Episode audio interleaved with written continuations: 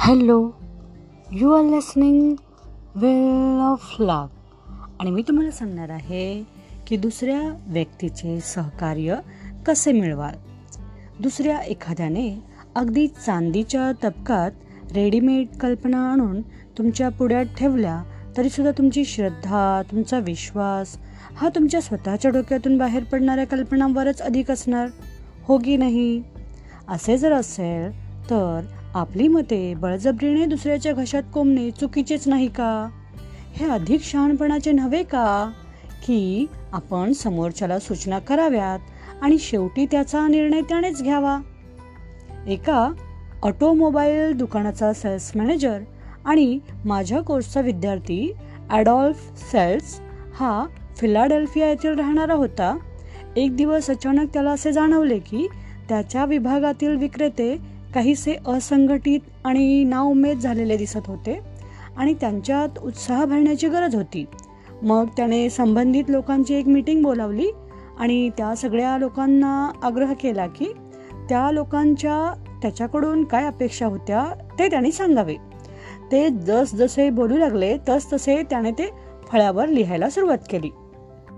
नंतर तो म्हणाला तुमची माझ्याकडून ज्या गोष्टीची अपेक्षा आहे त्या सगळ्या गोष्टी मी तुम्हाला देईन. आता मी तुम्हाला हे विचारतो की मला तुमच्याकडून कोणत्या अपेक्षा बाळगण्याचा हक्क आहे? त्याबरोबर भराभर उत्तरे आली. निष्ठा प्रामाणिकपणा पुढाकार घेणे सकारात्मकता सांघिक गुण दिवसातून आठ तास झटून काम. एक कामगार तर उत्साहाच्या भरात दिवसातून चौदा तास काम असे म्हणाला. मिस्टर सेल्स मला म्हणा मला सांगितले की खरोखरच त्यानंतर विक्रीमध्ये भरघोस वाढ झाली.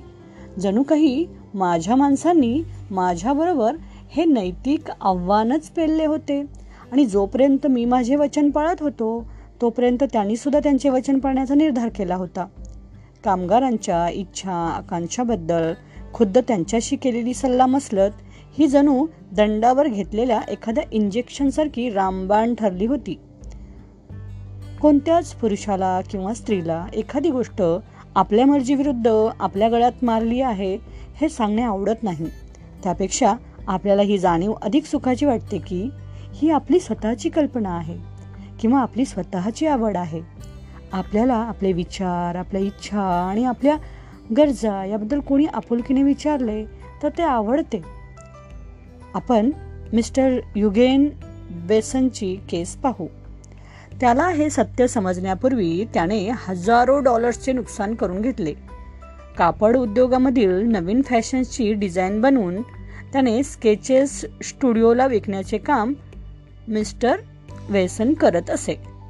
एका प्रथित यश उत्पादक कंपनीकडे न्यूयॉर्कला तो नियमितपणे आठवड्यातून एकदा जात असे. याप्रमाणे तो सतत तीन वर्षे गेला.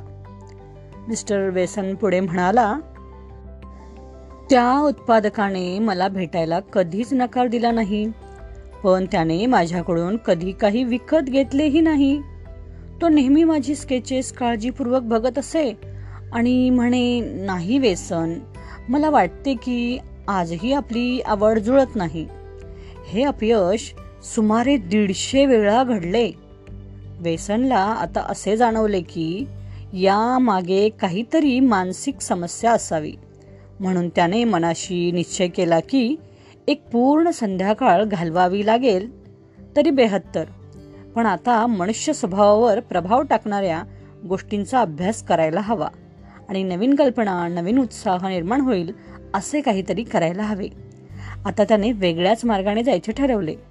अर्धा डझन चित्रे त्याने मुद्दामच अपूर्ण ठेवली आणि त्या खरेदीदाराच्या ऑफिसमध्ये तो गेला व म्हणाला जर तुमची इच्छा असेल तर तुम्ही माझ्यावर एक छोटीशी कृपा कराल का? कृपा करून तुम्ही मला सांगाल का की ही स्केचेस मी कशा प्रकारे पूर्ण करू ज्यामुळे तुम्ही ती वापरू शकाल? त्या खरेदीदाराने क्षणभर चित्रांकडे पाहिले पण तोंडातून चकार शब्द काढला नाही. पण शेवटी तो म्हणाला ही स्केचेस तू काही दिवसांसाठी माझ्याकडे सोडून जा आणि नंतर मला येऊन भेट. तीन दिवसांनी वेसन पुन्हा त्याच्या ऑफिसमध्ये गेला. त्याने त्याच्या सूचना काळजीपूर्वक ऐकल्या आणि त्याच्या स्टुडिओतून स्केचेस परत आणली आणि खरेदीदाराच्या इच्छेप्रमाणे ती पूर्ण केली. परिणाम काय झाला असे विचारताय? सगळी स्केचेस स्वीकारली गेली. त्यानंतर त्या ग्राहकाने वेसनच्या इतर स्केचेसची सुद्धा मागणी केली. ती सगळी स्केचेस त्या ग्राहकाच्या आवडीनुसार बनवली गेली. मिस्टर विल्सन म्हणाले मला आता समजले की वर्षानुवर्षे मी स्केचेस विकण्यात अयशस्वी का होत असे मी त्याला माझ्या मनातली स्केचेस विकण्याचा आग्रह धरत होतो. पण नंतर मी माझा दृष्टिकोन पूर्णपणे बदलला. मग त्याने त्याची आवड मला सांगावी असा आग्रह मी धरला. त्यामुळे त्याला असे वाटले की तो स्वतःच डिझाईन्स बनवतो आहे.